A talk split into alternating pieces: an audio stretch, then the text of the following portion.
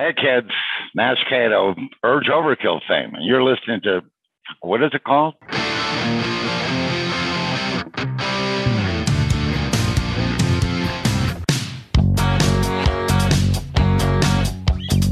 Make me a deal and make it good for me. I won't get full of myself, I can't afford to be. This is small town music, this is big town music. He's ahead of his time, you know, but he can't use it. If only he could prove it. Well, tomorrow's just a song away. Hey everybody, welcome to Rock Solid, the comedy podcast for all things music, both new and classic.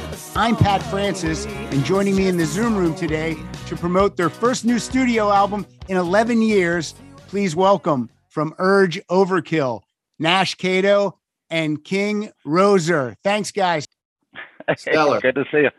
Never better. All right. So first of all, let me ask you, King, where are you located right now? Where am I talking to you from? Well, I happen to be in New York City for some various business and pleasure. Yes. All right, cool. So Nash, where are you located right now? Oh, you know, we're Chicago, still Chicago based. So. All right. And we just we're about to get snowed in pretty good. All right. Well, I hope you're hunkered down. I hope you have supplies. Yeah. All right. All right. So guys, this new album, We, it's fantastic. I guess my first question is, why 11 years?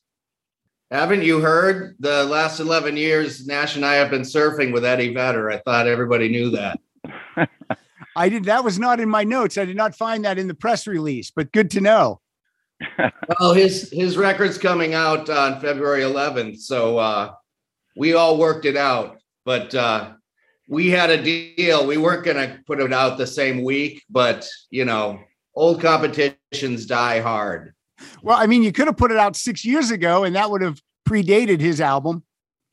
That's true, but we were still putting the bells and whistles on it. This one had to bake in the oven at a very specific low temperature.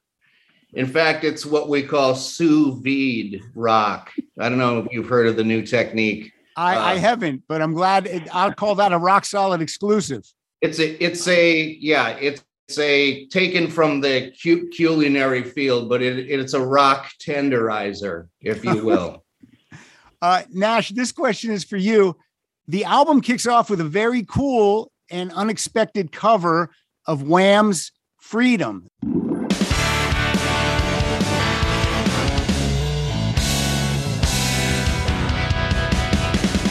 Every day it's a different story.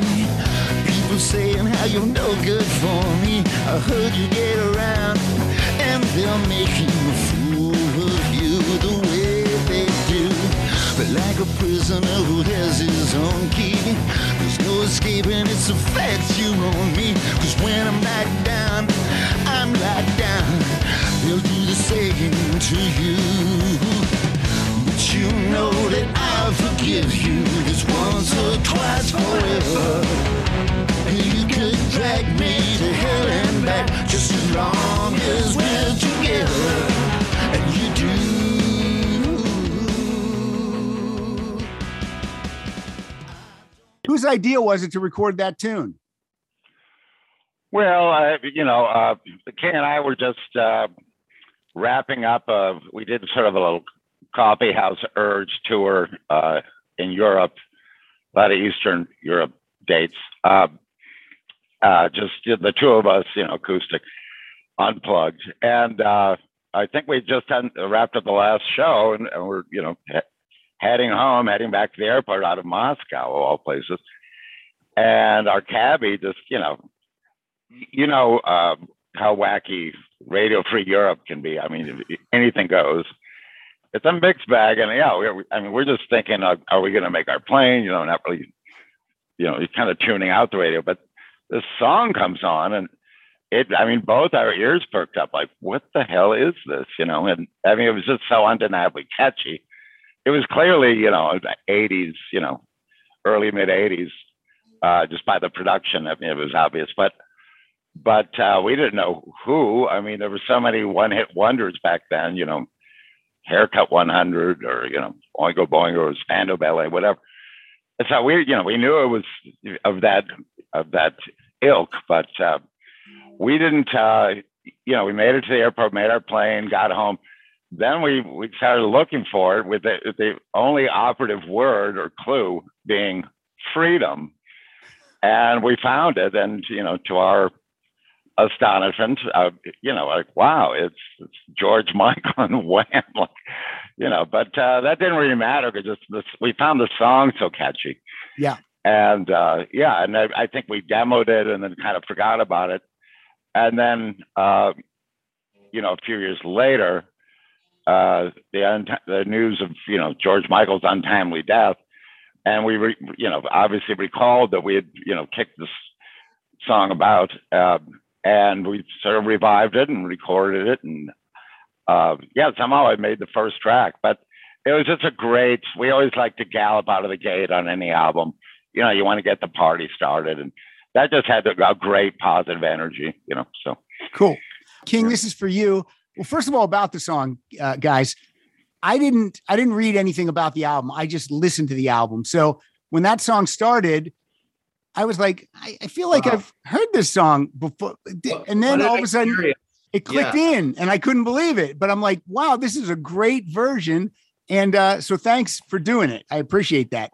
Did that hit you halfway through the song that, my God, this is like a Wham song? It absolutely did. It didn't initially click until I was about halfway through the song. That's exactly right. We were hoping someone would have that very uncanny feeling. Yep. And yeah, I mean, I have to say Nash does get most of the credit because we had gone and kind of done we did a really easy recording of it that went really well. That was like all fun.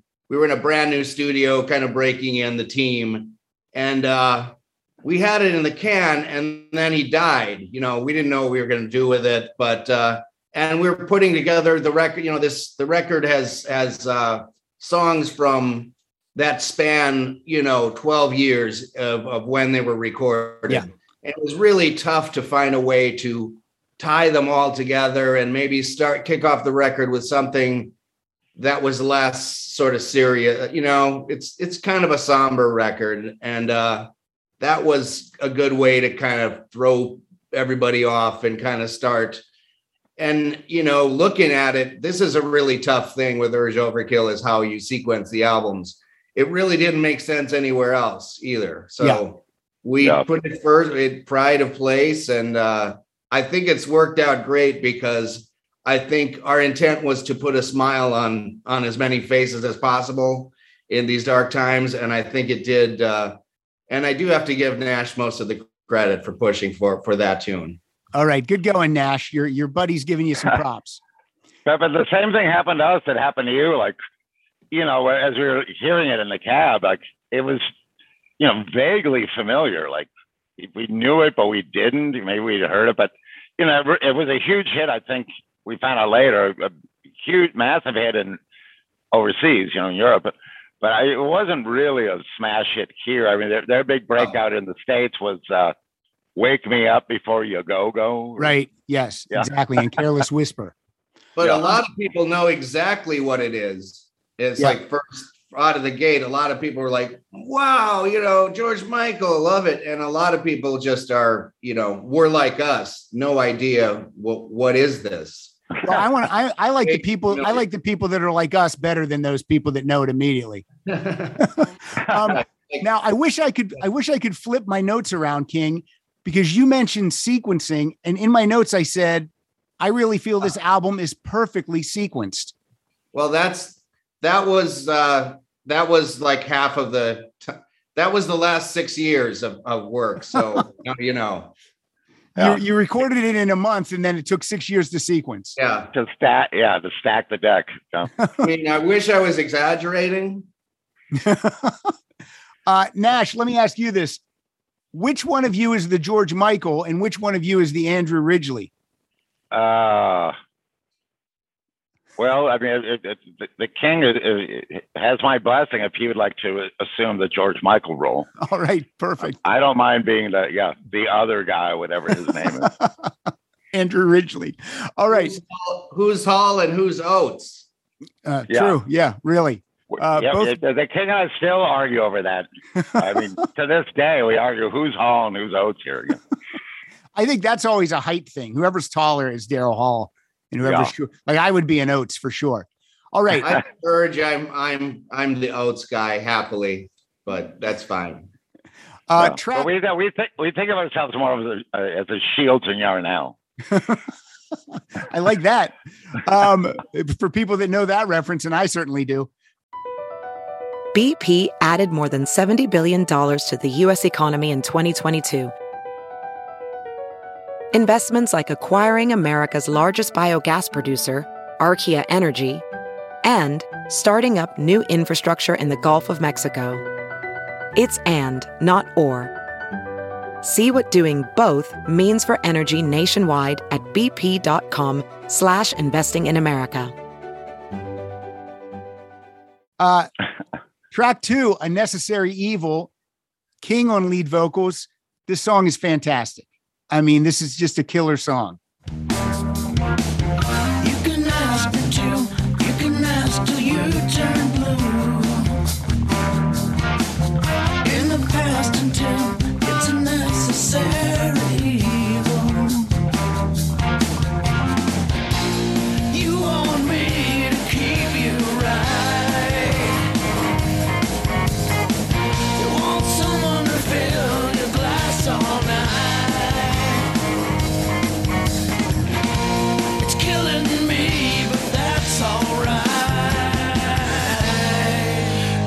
A necessary evil.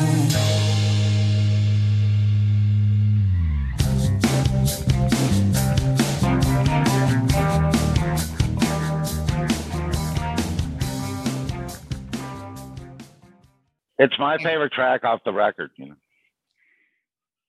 What do you have to say about the writing of this song, King?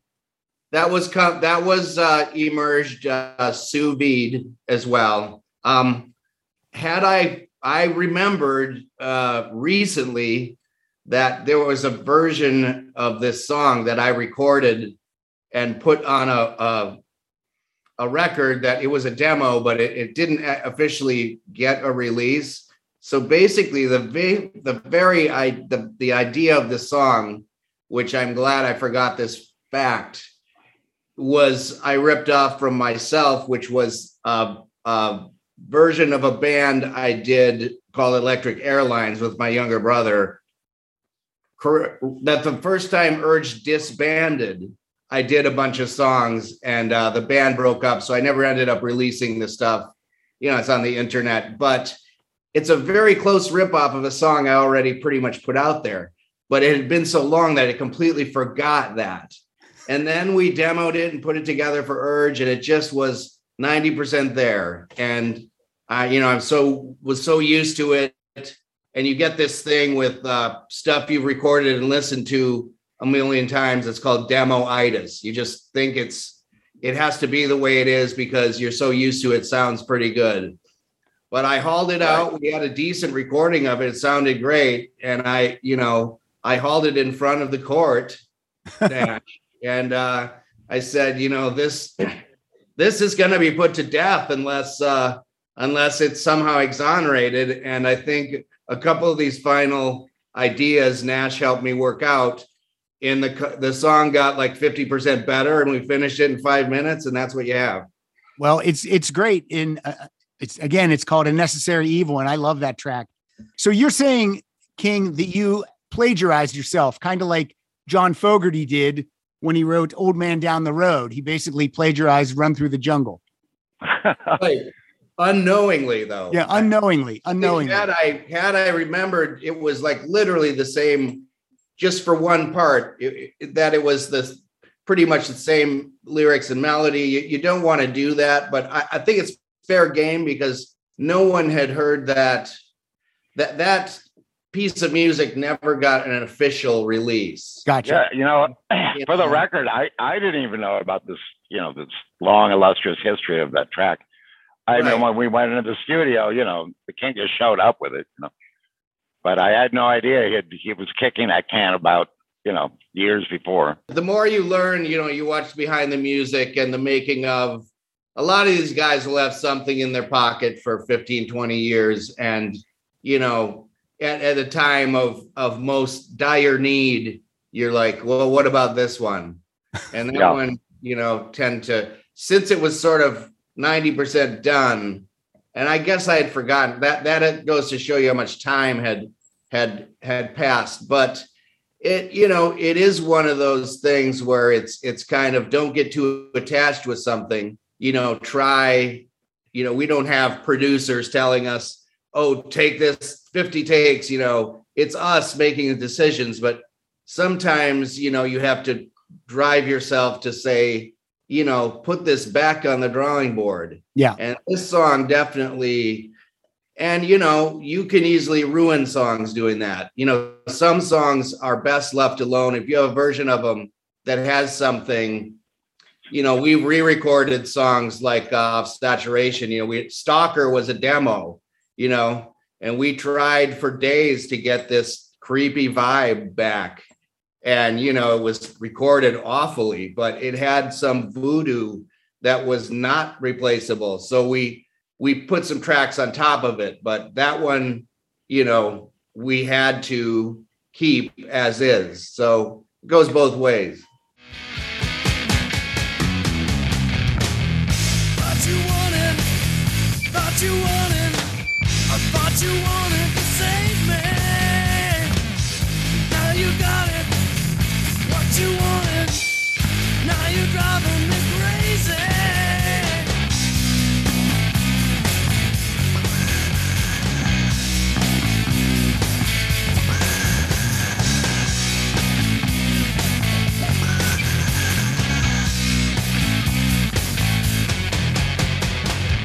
You don't know me, never met me, but I know that you like me.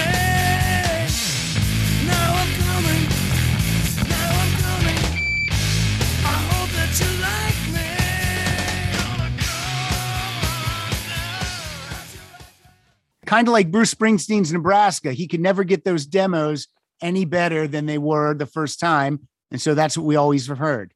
To Nash's point, it sounds like you guys can still surprise each other after all these years when you get together and bring your ideas in. Yeah, we do. Definitely.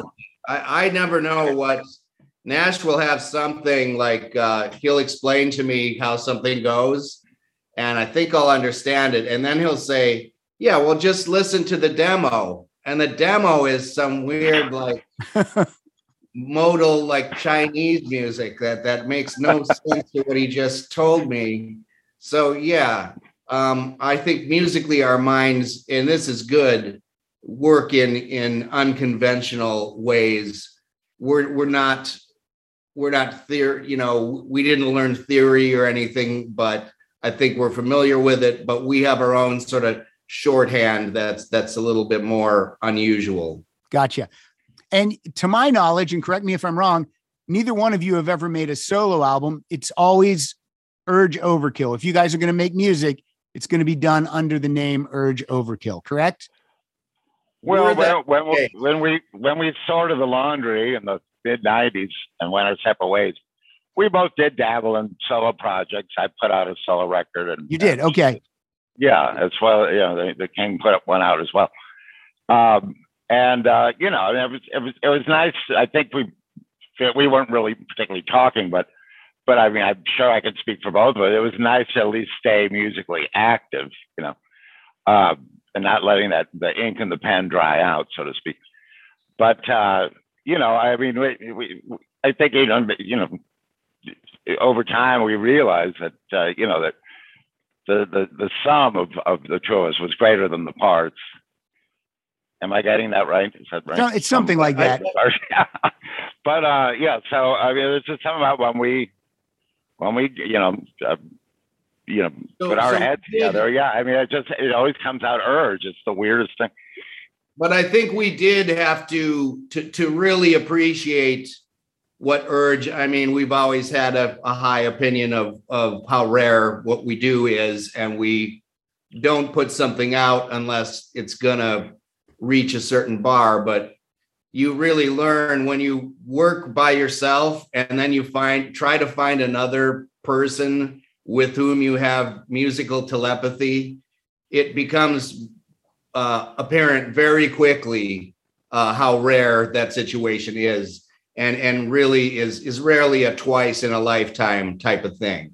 The solo band, you know, it's you know, I thought it would be great, but it just really I think it reinforced our you know, it made me less excited about, I gave it a try, but yeah, I don't think our hearts were in it. Once you've been to the mountain, you know, it's like, it's hard to go for, you know, when you know, it's like a second class product, it's always going to be, I'm never going to find another partner to write songs with. I can write them by myself, but then that weirdness isn't there. Yeah. And who cares? But we did do solo work, and we realized that sort of through doing that. Should I seek it out, or should I just stay with Urge Overkill? Just stick with Urge. Yeah. All right. Now, another thing with working with new guys is the new guys might not have the honesty and the secondhand nature that you guys have with each other. They might even have to actually just defer to you because you are King and Nash of Urge Overkill. They made you, oh, that's great, King, or that's great, Nash. So it's good that you guys can still keep each other honest too. Yeah, well, yeah, we always, you know, from the start, we always, you know, refer to it as correcting each other's work, even if you're, you know, even if it came to loggerheads sometime, like, you know, any songwriting duo, but you know, I mean. When it's just you, there's no one there to say, you can't do that, or what about this? You know, it's all up to you. You know, your higher guns are just waiting for you to say, it goes like this or that. No one's there to correct your work. You know? Right. Now, let me talk about this. There's a song on here. First of all, you guys both have distinctive singing voices, but when you sing together, that's just a sweet spot for me. And a song on the record called I've Been Ready, I just love hearing your voices together. Great tune.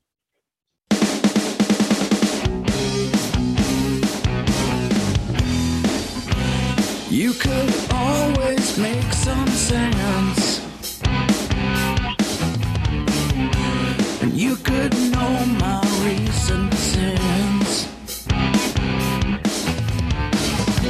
but you know more than you could possibly know now, cause you don't believe life is hard, you never tried to bring me down, cause I've been ready. I've been ready. I've been ready.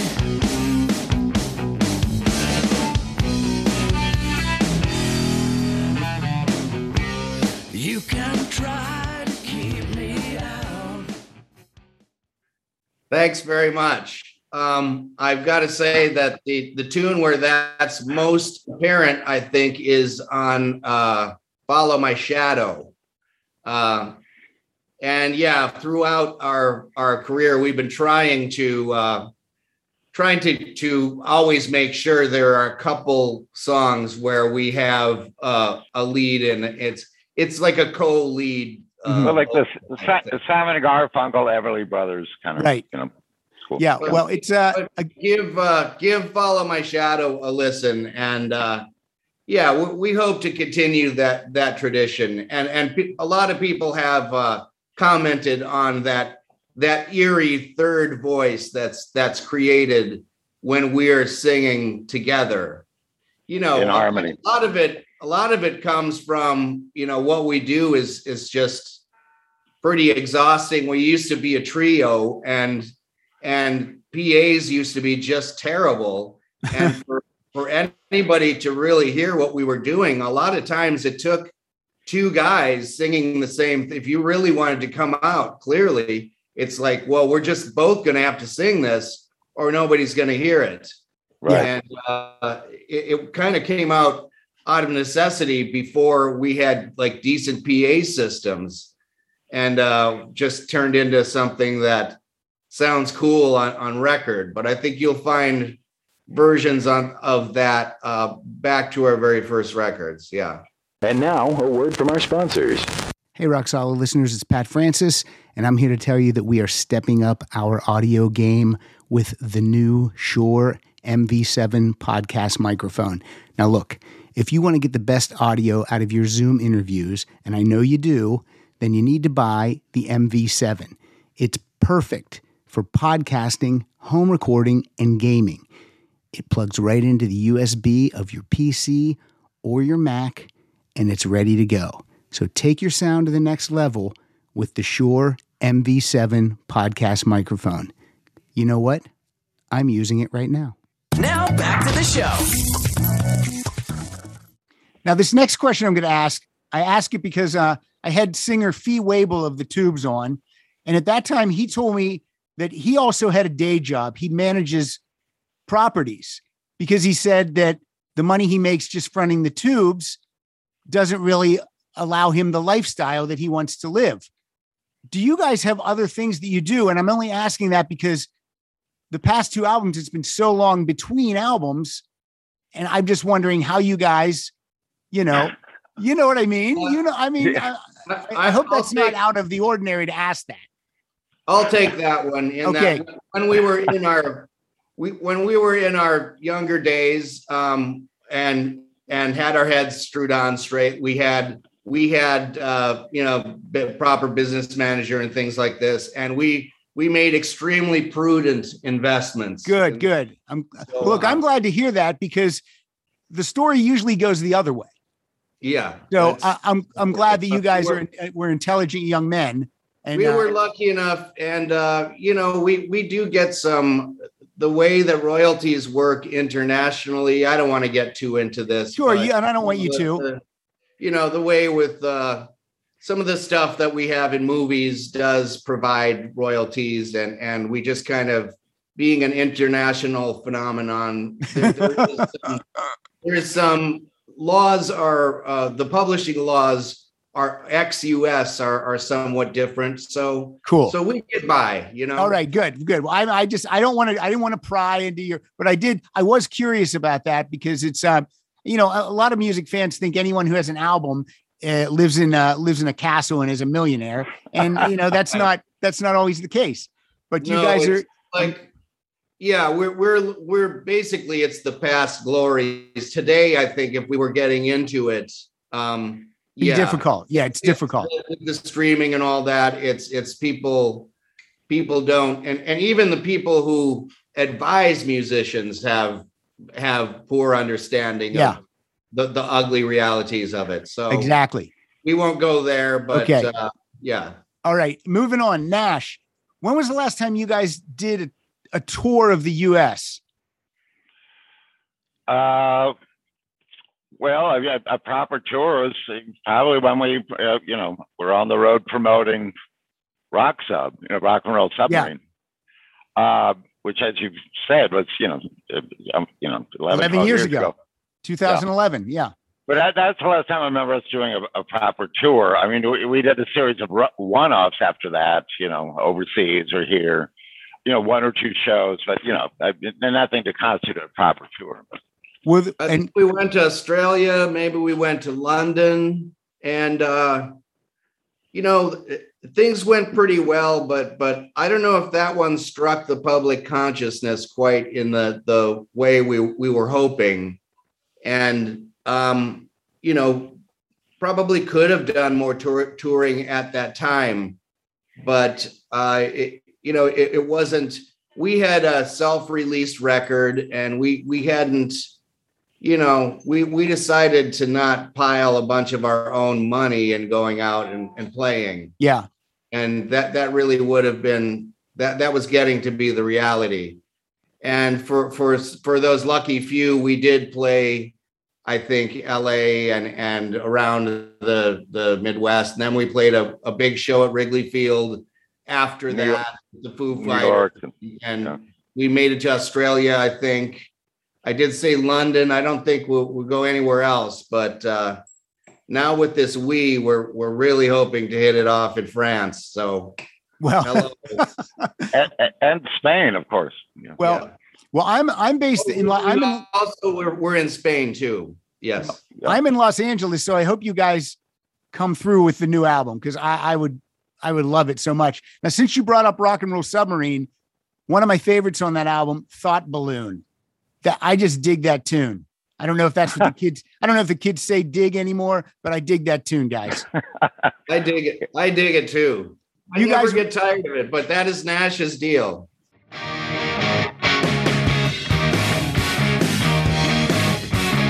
I gave to you a moment or two, what would you give to me? I got no youth to waste through you. I won't live in a haze, all lost in a maze on the edge of crazy town. I'm more the kind you meet across the room at some party. That's when I knew you could read my thought balloon. Three bubbles connecting a cloud, the pulse over my head. It's good day. Read my thought balloon.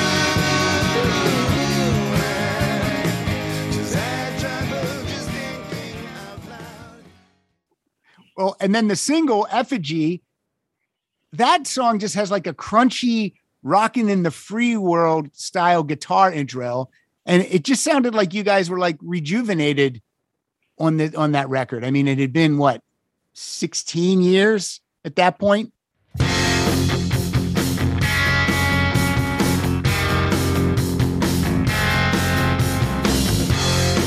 I stand.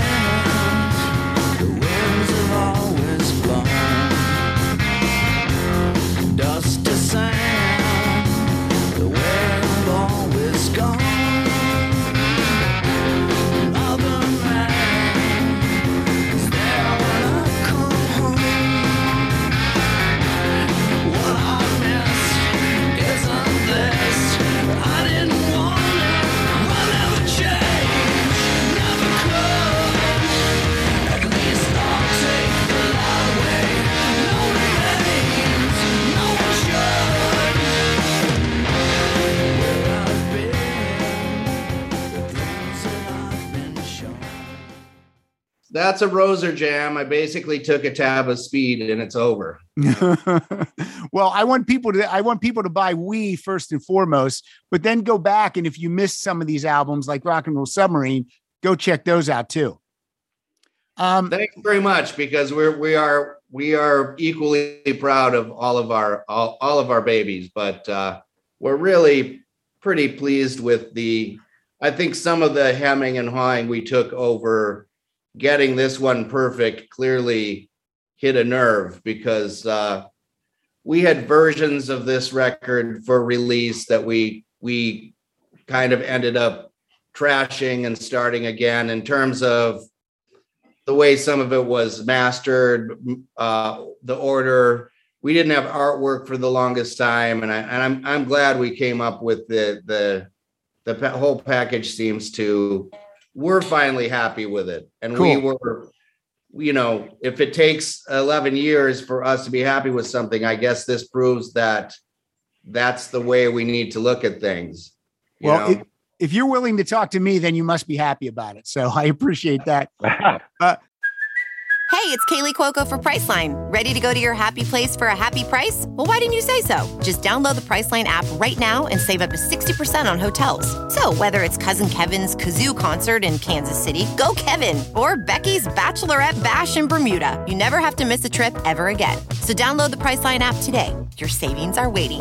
Go to your happy place for a happy price. Go to your happy price, Priceline. Let's talk about one of your cover songs that everyone knows. It's Girl, You'll Be a Woman Soon, Neil Diamond song. Of course, it was from your Stull EP, but most of us probably heard it from Pulp Fiction. Girl, you'll be a woman soon.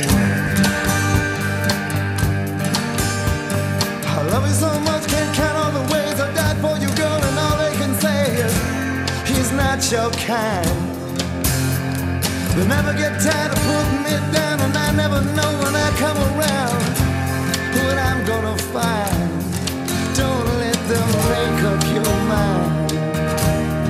Don't you look good? You'll be a woman soon. Please come take my hand.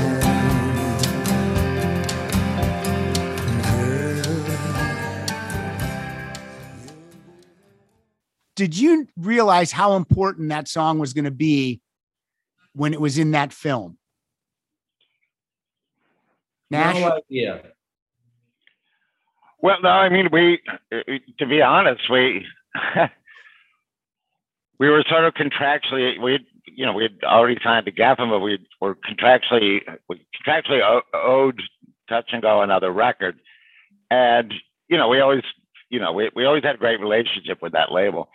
And we weren't going to stiff them, but we were lacking material because the material we're working on was, eventually to become Saturation.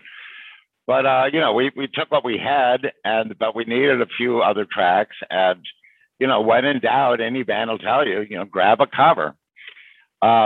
And preferably a cover that, most people have never heard. So, you get full credit, you make it your own and people just assume it's yours, Yeah. And Girl was that, it happened to be on the turntable, we were gearing up for, this trip to New Jersey to record. And, we spun vinyl all day, at night. And that just happened to be on. And we're like, we need some material and, some compilation of Neil Diamond's early Bang recordings. Yeah. It hit the table. And that song came out. We're like, it's kind of the same thing I have with Freedom. Like, what the hell is this? It was just so, kind of dark and creepy and weird and right up our alley. So, but we grabbed that the last second. I don't think we ever rehearsed it or worked it out. We just went into Kramer's studio and, just like with, and when we recorded at Rock, when we recorded We, sometimes it's easier to just break the ice and chase out the ghosts in the machine to just start out with a simple cover that no one really cares that much about how it ends up. Yeah. Cool. The thing about did we know, that this was going to be a big movie? Nobody knew. I mean, we screened the movie and that was a whole story in itself. They needed this song, so bad enough that they flew us out there and we were so engaged in the movie that we were shocked when the song came in. We had forgotten why we were even there. Forgot why we were at this pre-screening. Yeah. At that time, Tarantino was he was an indie filmmaker. Right, second film. There was no indication to us or anybody that any of them knew that this was going to be some cultural watershed. No. And that wasn't clear to me upon seeing the movie either. So not only was the movie a huge deal, it was that the soundtrack was a huge deal, and most of the bands on the soundtrack were older and were no longer touring. So we got sort of the benefit of being the young kind guns. Of marquee, that we were the single for that, multi-platinum selling soundtrack. And It kicked off this whole thing where soundtracks were the next thing. But that was a completely not predictable. And the last thing we expected was a song that we were completely done with was going to leapfrog sort of our other songs internationally. Right. And, is that the perfect scenario? Who knows? But we did get to do a lot of cool stuff because that was attached to, it was on a different label and it was a different team. So we got to do all sorts of crazy stuff and go lip sync in all these countries and really do a whole lot of irresponsible things. Now, when you saw the film, you had to be impressed that they play the entire song, the whole song plays. And that really, Longer than they use more song than there is. They use more song than there is. Yeah, they added it to be even longer. But yeah, no, that's what was truly shocking for us. I mean, we had a few, tracks here or there on movie soundtracks, but more than not, they're in the movie, they're used, incidentally. Incidentally, maybe someone turns on a radio or during a little montage, transitional part in the film. But I mean, we were absolutely shocked. When we watched this movie, we were so engaged in the movie, like King said. I mean, like we forgot why we were at this pre-screening until Uma walks over to this TX, the two-track, and cues up this reel-to-reel and cues up that tune. Like, amazing. And we were just shocked that it was actually part of the narrative, of the movie. She wants to hear the song. She starts dancing to it. She ends up ODing to it. But they made it even longer than it actually is. So we were just, did not see that one coming at all. I guess what I meant to say was you rarely hear the entire song within the film. That usually only happens over the end credits. So it's just iconic and it's so great. So, I'm glad that you guys had that success with that cover. And I always thought that maybe you guys got signed to Geffen because of that tune, but Nash, you said you guys were already signed to Geffen. Oh yeah. No, it was, the timing was actually fairly awkward because we just signed to Geffen. We just put out Saturation on, this little song that could from our past that I'm sure we forgot all about. All of a sudden it's, all of a sudden we're on two major labels, so to speak. And MCA was like, this is a big hit. You guys, you have to, go all over the world and lip sync this 3-minute song for kids on TV. And we were in the throes of promoting Saturation. So the timing was very bizarre, but it sort of worked out to our advantage in the end. One hand washed the other. And King, so yeah, we're talking Saturation now. That's the, if we're going to say there's a breakthrough album, I mean, I guess that's the one, produced by the Butcher Brothers. And sonically, this is on a whole other level than any of the past albums. I mean, this album just kicks ass.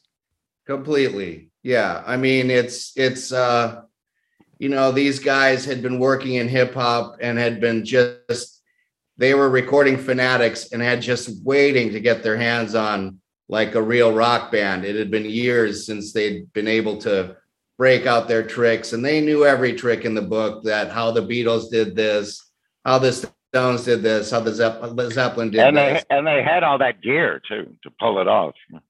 So yeah, we were just incredibly, the whole future was ahead of us. So the label was rooting for us. And, they had a couple of the main journalists from Chicago were flown out to listen to the final mixes, and everything was on the, it was really a positive, it was a calm before the storm when we made that. It was sort of a true celebration of everything. It was like our dreams were coming true. Yeah. And I think the buoyancy and the sense of humor is successfully recorded, in the incidentals and all that, which is kind of a hard thing to do unselfconsciously, but it's one of those things that you get a sense of the atmosphere if you really listen to it, that we were having entirely too much fun.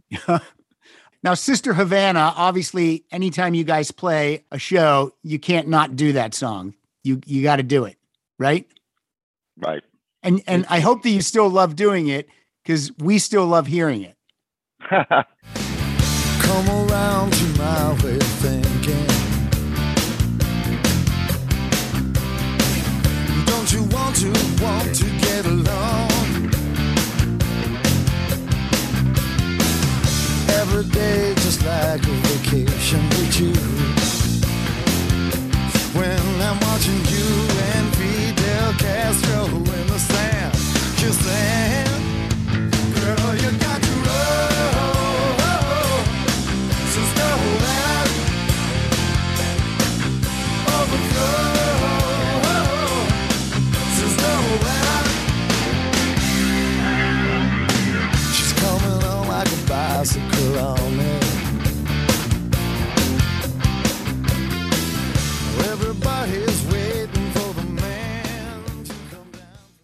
I'm glad all of our songs don't go like that. I mean, that's, we're not that kind of band, but right. Yeah. We have one or two. Yeah. Yeah. But to have that in your back pocket and pull that out, that's a nice card to show. If we ever omitted that from the set list, you know, we had some pissed off, you know, Urge fans. I mean, we could not leave a stage without playing, you know, Sister Havana, maybe Positive Bleeding, you know. Yeah. So but everyone, they've been mainstays in our lives set ever since. And every artist has those songs. Bruce Springsteen can't not play Born to Run, you know. No. So when you guys come up with an opening riff like the one in Sister Havana, do you immediately know, like, hey, this is something?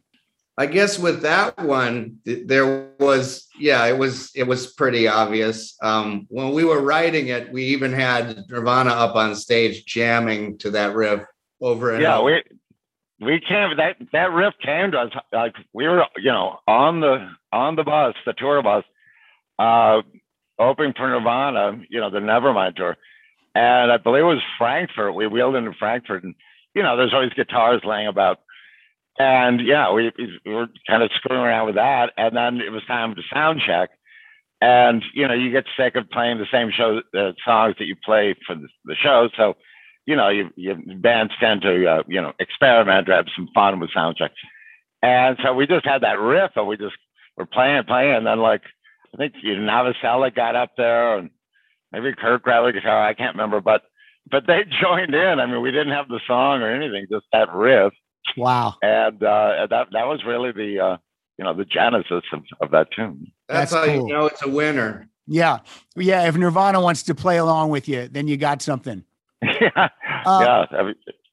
I mean, it was kind of that was a little bit of our attempt, a cheeky attempt to kind of rip off a Nirvana-ish song, you know? Yeah, we thought it was very, we were like, well, kids seem to like this sort of thing. We thought it was very, you know, Nirvana-esque, you know. We're almost out of time, guys, but I do want to touch on 1995's Exit the Dragon, also produced by the Butcher Brothers. I thought this was just a fantastic follow-up to Saturation. And I mean, it got great reviews. And then I feel like the label drops the ball on this big time, because this is a great record. Yeah, no, the label did not drop the ball at all. We dropped the ball as a band. You know, that's when everything, you know, the cracks started forming and, you know, within the band. And you know, it's inevitable for most bands. It's going to happen. Right. But yeah, I mean, the wheels were coming off the wagon, but the label was, I mean, they stood by it and did what they could.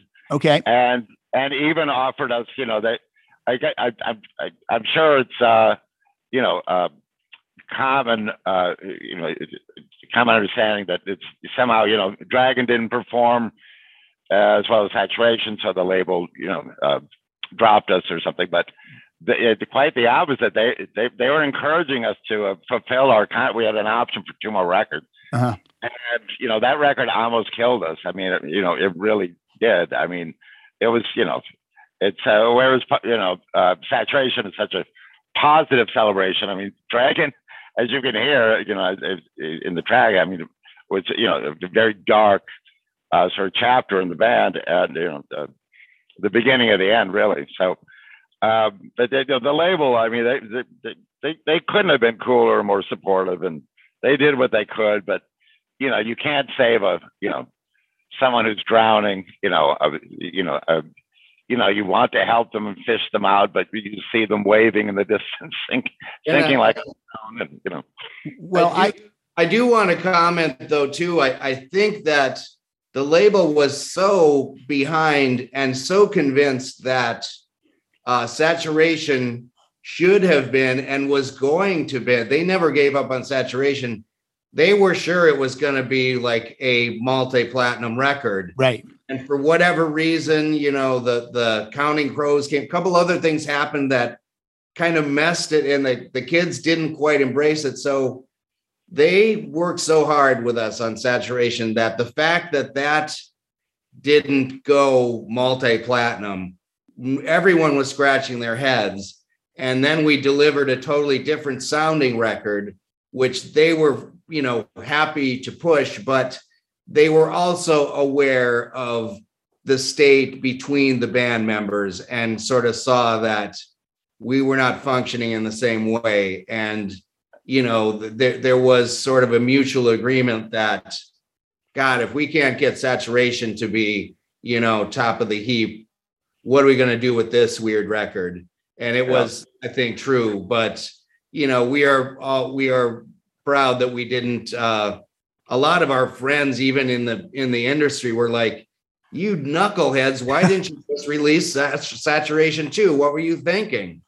And we're like, that's not the Urge way, you know. No. We release what we think is a masterpiece and, you know, suck it. And where our heads at. Yeah. But yeah, I mean, and also around that time, you know, with Kurt and Courtney and everything going on, you know, drugs, you know, hard drugs, it became quite a, you know, taboo, you know, touchy, toxic subject.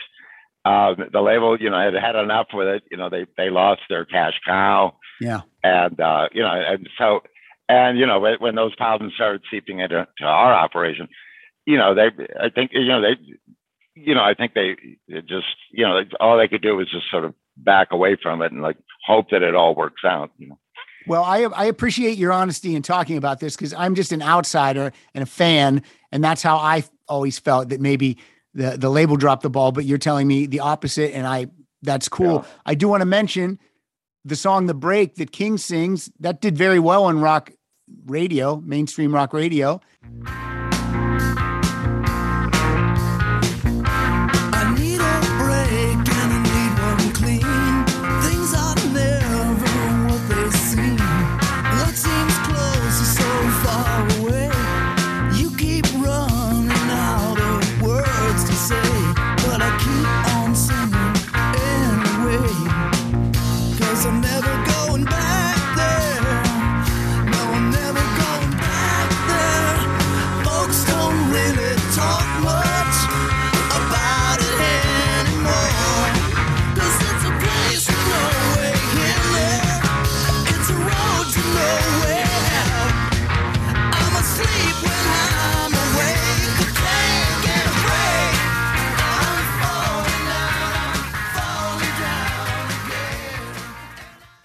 Like you said, it was critically well received, yeah.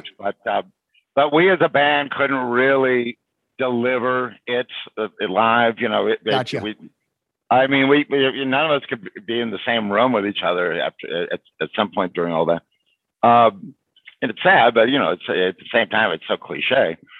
But they didn't know what to do with it, and we couldn't do anything with it. You know, and you know, I think we all went our separate ways before the album had even run its course. Wow.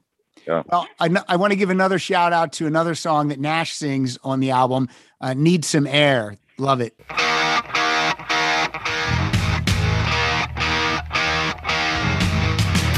the right to erect it, get a right to be wrong. It's like a song, it's like a thing, there's a riot going on. Oh, it's got to do with me. This shit ain't on TV. Just a revolution, miss me. I need some air, need some air. Don't you pass out, you will cry. I need some air, need some air. Don't wanna hang out, will cry. I'm choking on the silence and wanna scream out, scream out. I need some air, need some air.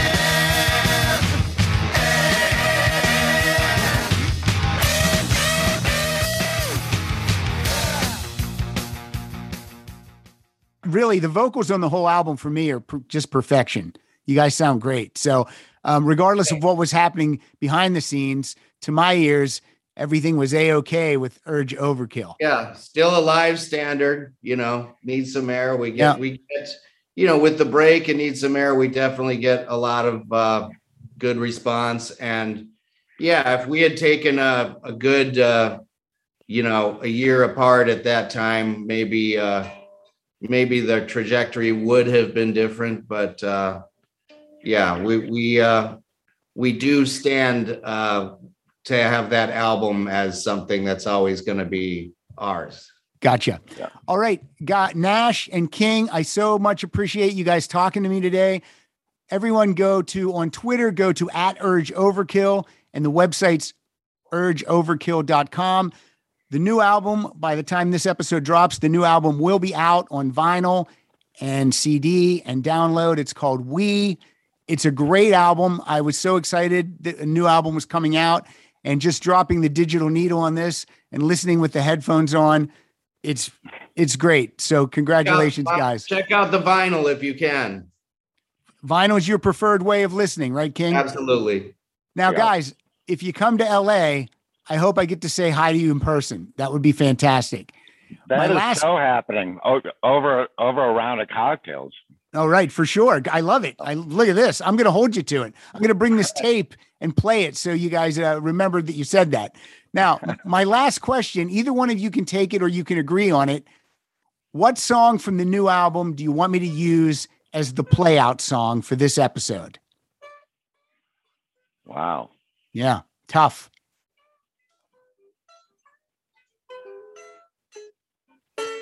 What do you think, my liege? Follow My Shadow? Yeah, play that's the one where we're singing the chorus together. Do Follow My Shadow. All right, great. In closing, thank you, King. Thank you, Nash. Everyone go by We, and please enjoy Follow My Shadow. Thanks, guys.